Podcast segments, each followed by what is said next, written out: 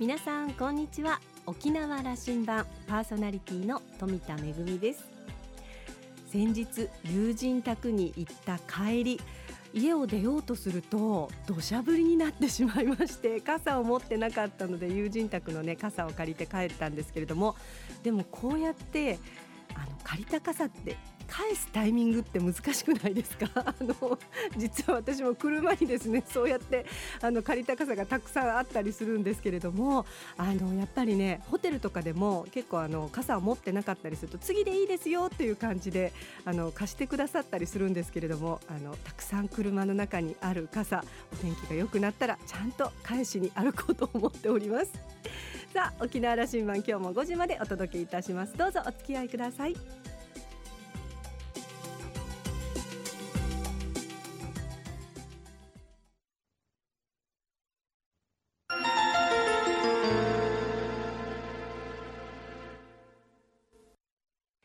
那覇空港のどこかにあると噂のコーラルラウンジ。今週はククルビジョン代表の宮平貴子さんと私富田恵とのおしゃべりです。宮平貴子さんは那覇市の出身。大学時代に映画作りに目覚めカナダのクロード・ガニオン監督に師事カナダでの修行を経て映画「アンを探して」で監督デビュー。この作品はシンガポールで行われた Asian Festival of First Films で最優秀監督賞と最優秀作品賞の2冠を達成しました。2012年カナダとの共同制作映画カラカラはモントリオール世界映画祭で2冠。その後2013年スイスとの共同制作片 V 2014年台湾との共同制作100日国別。そして自身の監督作品短編映画の私の宝物は京都国際子ども映画祭でグランプリを受賞しています。また子ども国際映画祭 in 沖縄紀宝を立ち上げるなど多彩な活動を続けています。それでは二人のおしゃべりをどうぞ。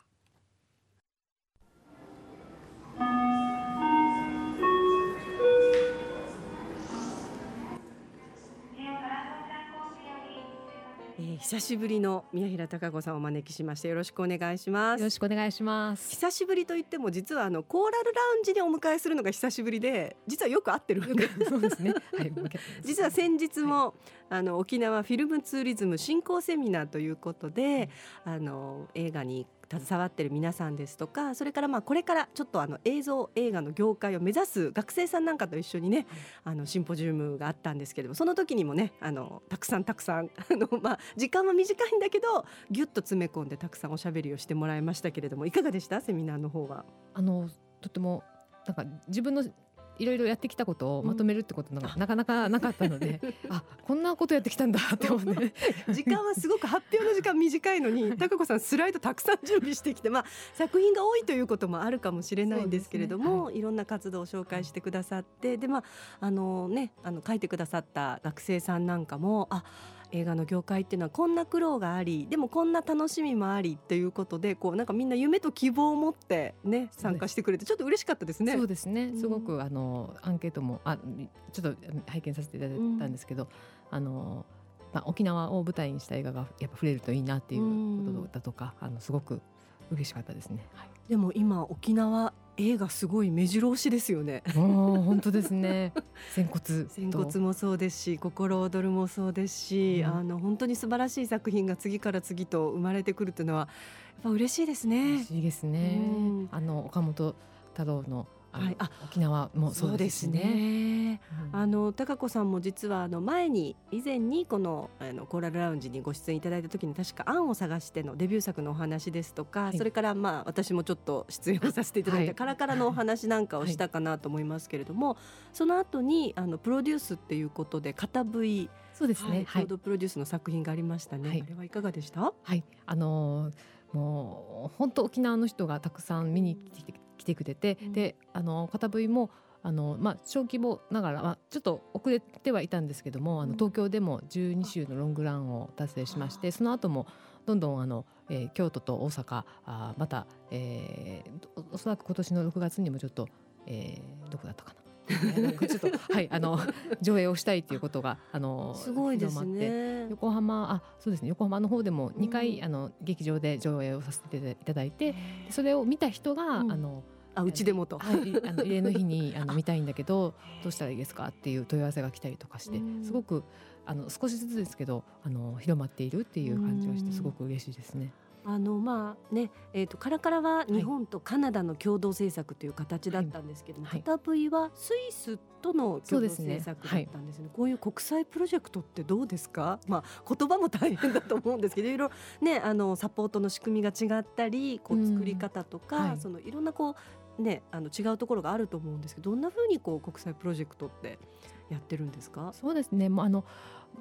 国際プロジェクトといったらうん。とても大行な感じするんですけど、あのつまりはですねやっぱり人とのつながりでうん。でなんですよ。であのまあ私だったらクロード・ガニオン監督とうん。またそのあの奥様のプロデューサーがいてあの、あのあのクロード・ガニオンとあガニオン監督とその息子さんのあのズノフィルムと一緒にやるっていう感じで、あと例えば片あの片 V でもやっぱりうん。ダニエルさんがやっぱりあ13年監督のずっといて、はい。であの最初はおお友達がプロデュースするっていうことで途中でちょっと変わってしまったんですけども、うんでもあの同じ、えースイスの村の出身のあのあー。ピエール・アランさんっていうとてもあの、えー、ミツバチの大地っていうとてもいい、はい。あのええドキュメンタリーを作っている方が興味持っていただいて、でそこから進んだりとかで台湾の100日国別に関しても、あのえーとね、映画祭あの、そうあのもう4月に始まる沖縄国際映画祭が2012年にあのアジアとの共同制作のワークショップがあってでそこで出会った台湾のあのプロデューサーさんと話をしたことがきっかけで2年後ぐらいにあの沖縄でこういうプロジェクト考えてるんだけど、うん。なんかあのなんかないかなっていうことで私もあの一緒に仲間に入れてもらってであのとてもいい監督さんだったのであのぜひ、えー撮影を実現させたいなと思ってっていう、そういうなので本当に一人の本当につながりから どんどん広がっていくっていう感じでもあってなんか割とシンプルですそういう意味では。なるほどね、はい。でもあのやっぱり映画の世界ってはい。例えばいい企画があったりとか、い、い脚本があったりとかしても、はなかなかこう立ち上げるというか実行に移すっていうのがすごく大変ででまたうん。出来上がってからもそれをこうお客様に届けるまでどういうふうに上映するかっていうそのところまですごくいろんなプロセスがあってそうですね。はい。とっても大変で実はあの日本もね作るんだけどお蔵入りになる映画がたくさんあるっていう話を聞いたことがあるんですけど、うん。でもどうなんでしょう？高子さんって、はい。本当にこの短期間の間にあの 監督もするわプロデュースもするわ共同制作もするわって感じでもうすごく目まぐるしく忙しそうにいろんなこと、それもこうたくさんの企画がある中からやっぱりこう実現していくっていうのはうん。どんなところにそのなんだろうなその力がその細い体になるのかなっていつも思ってるんですけど。そうですね。えっともう私映画が好き。まあもともと映画が観客として好きなので、あのもう映画と名の付くものだったら何でもやってるっていう。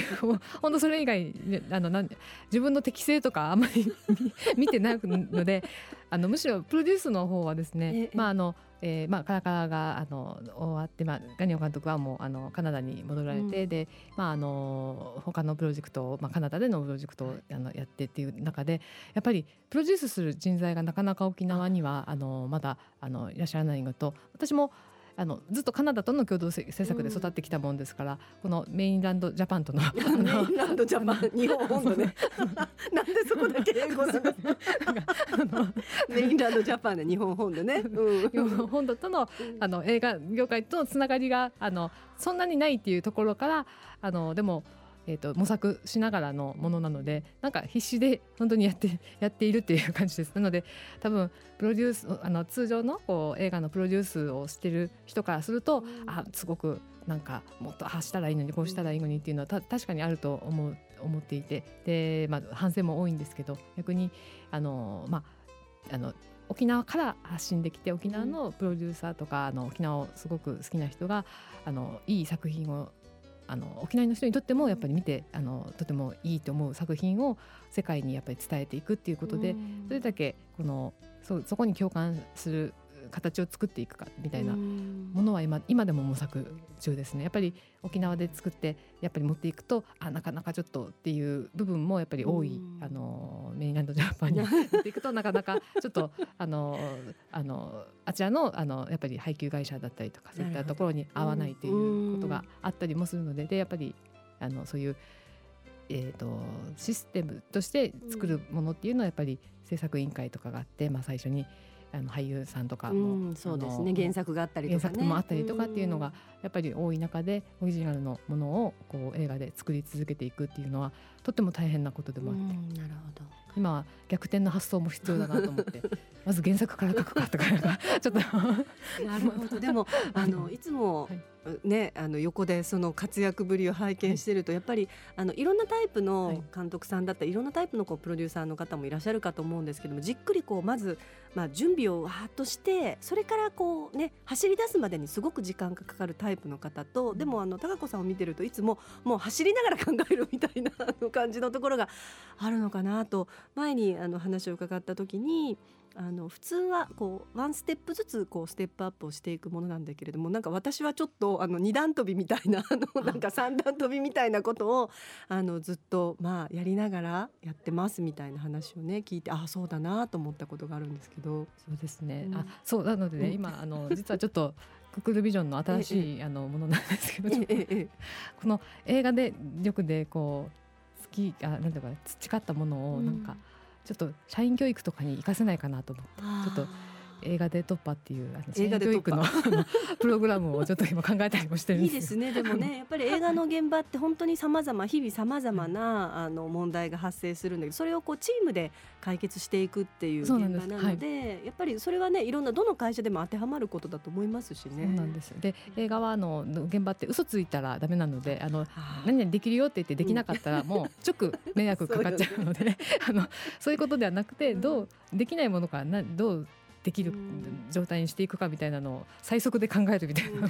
ことが。いいかもしれないですね 社員プログラムにそういうね。いやでも本当にそうやってまあ本当にたくさんの作品をもうね、走りながら、えー監督されたりプロデュースされたりしてるんですけれどもあの高子さん自身が監督された「私の宝物」という、はい。とっても素敵なはい。短編映画がありまして、こちらは、えーっと京都の映画祭で賞も取ったんですよね。そうですね。京都のあの子供あの京都キンダーっていう、うんあの映画もう子供映画祭が23年ぐらい続いている映画祭がありまして、そこではい子供たちに選ばれました。これ嬉しいですよね。もちろんあの、まあプロフェッショナルの、はいそのまあ例えば俳優さんとか監督さんが選ぶ賞もあるんですけれども、子供たちってすごくシビアじゃないですか。シビアです。あの。シビアですよ。ね、沖縄でもね、はい。キフォという映画祭をはい。プロデュースされてますけれども、はい。その時にも私もねちょっと携わらせてもらった時に、子供たちのあの真剣なところとやっぱりね本当にもうとことんまで話し合うっていうところは、うん。大人も見習うべきだなって私は本当に思ったんですけれども。うん。本当ですね。あの、うん。あのできないことあんまり考えないですもんね、うん。あのあの本当子供も一緒で、うん。で京都の映画祭からグランプリもらった時もうん。け結構でもやっぱ子供も遠慮しないので、うん。あのえーこれは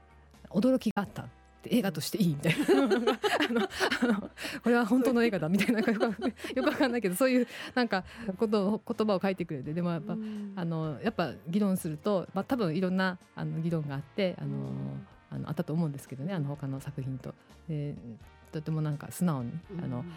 あの選んでくれて嬉しいなと思いました嬉しいですよね。はい。あのこれまでの高子さんの、はえー監督作品それからプロデュース作品まだご覧になったことないという方もいらっしゃるかと思うんですけれども、はい。い、ろいろと見る機会がありまして例えば、えーデビュー作の「案を探しては」今石垣の方で見ることができるんですね。そうなんですよ、うん。石垣の皆さんぜひ、はいぜひ。見ていただきたいと思います。あのもう14日からスタートしてまして、ははいい、あのルユイロードシアターで、ははいい、上映中です。あの心躍るとはい。岸本監督の心躍ると一緒に上映してます見ることができるんですね。えー案を探しては宮平貴子監督のデビュー作ということでこちらもシンガポールの映画祭で、はい。日本人としては初めて、はい。えー監督賞と作品賞ダブル受賞したという。そうなんです。ねびっくりしました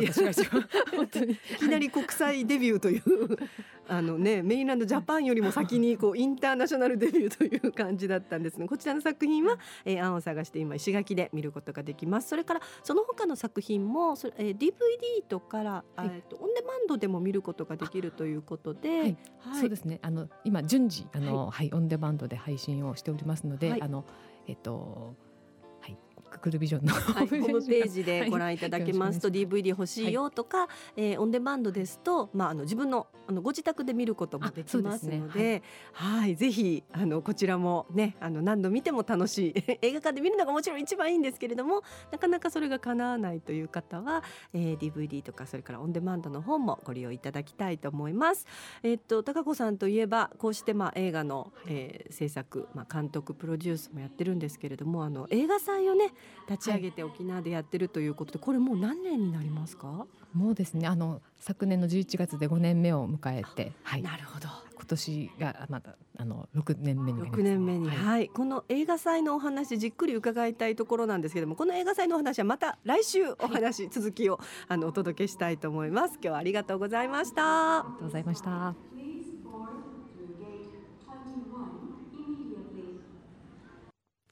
久しぶりにコーラルラウンジにお迎えした宮平貴子さん。あの普段もねとっても仲良くさせていただいてるんですけれども細い体にどこにこんなにね、熱い情熱が詰まっているんだろうというぐらいいつもエネルギッシュに精力的に活動を続けていますその中には沖縄が大好きという思いそして映画が大好きという思いがこもってるんだなと思います。お話の続き今度は映画祭のお話をまた来週お届けしたいと思います。今週のコーラルラウンジはククルビジョン代表の宮平貴子さんと私富田恵とのおしゃべりでした。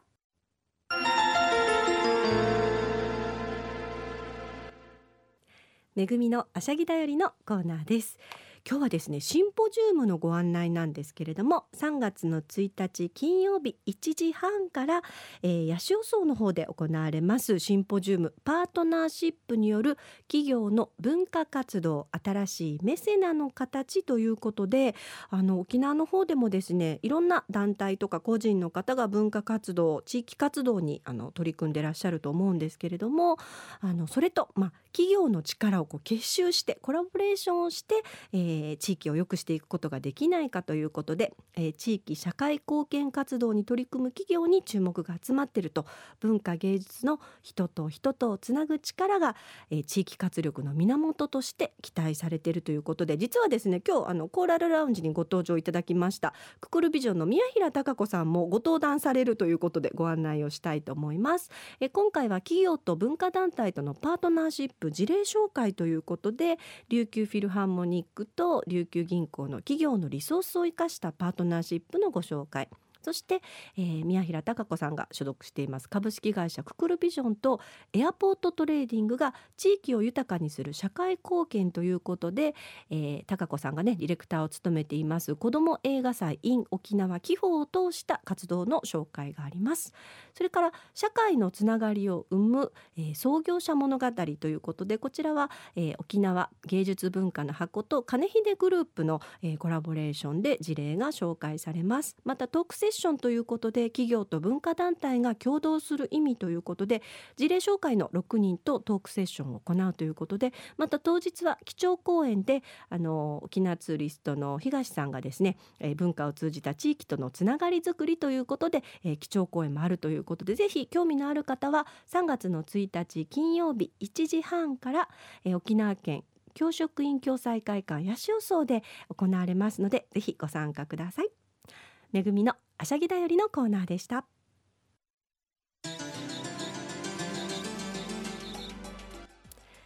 ラジオ沖縄ではラジコでの配信を行っています。スマートフォンやパソコンでリアルタイムでお聞きいただけるほか1週間の振り返り聴取も可能です。沖縄羅針盤の過去の放送音源はポッドキャストでも配信しています。こちらはラジオ沖縄のホームページからアクセスしていつでもお楽しみいただけます。それから沖縄羅針盤のホームページでは番組情報の発信のほか私富田恵とコーラルラウンジ常連客の島田克也さんのフェイスブックへもリンクしていますのでお時間のある時にぜひこちらもチェックしてみてください。沖縄羅針盤今週も最後までお付き合いいただきましてありがとうございました。そろそろお別れのお時間です。パーソナリティは富田恵でした。それではまた来週。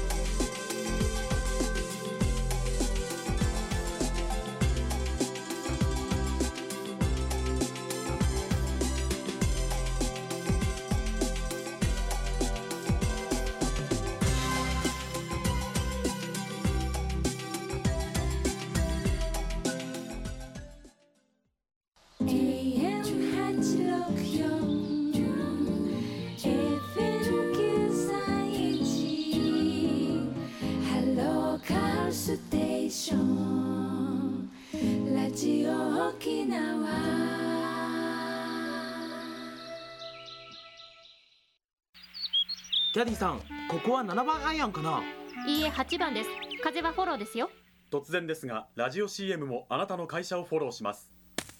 わー！OB です。風に押されましたね。ラジオ CM はあなたの会社をフォローしすぎるかも。お問い合わせはラジオ沖縄営業部まで。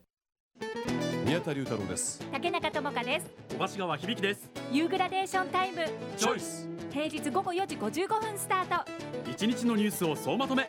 沖縄県内国内海外の情報をお届けします。あなたの身近なニュースもお待ちしています。ユーグラデーションタイム。チョイス。